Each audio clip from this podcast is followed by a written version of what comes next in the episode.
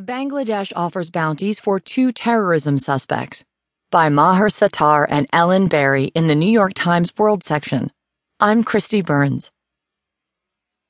The authorities in Bangladesh have offered cash bounties for two men believed to have planned recent Islamist attacks there, reflecting a sense of urgency as terror alert levels remain high.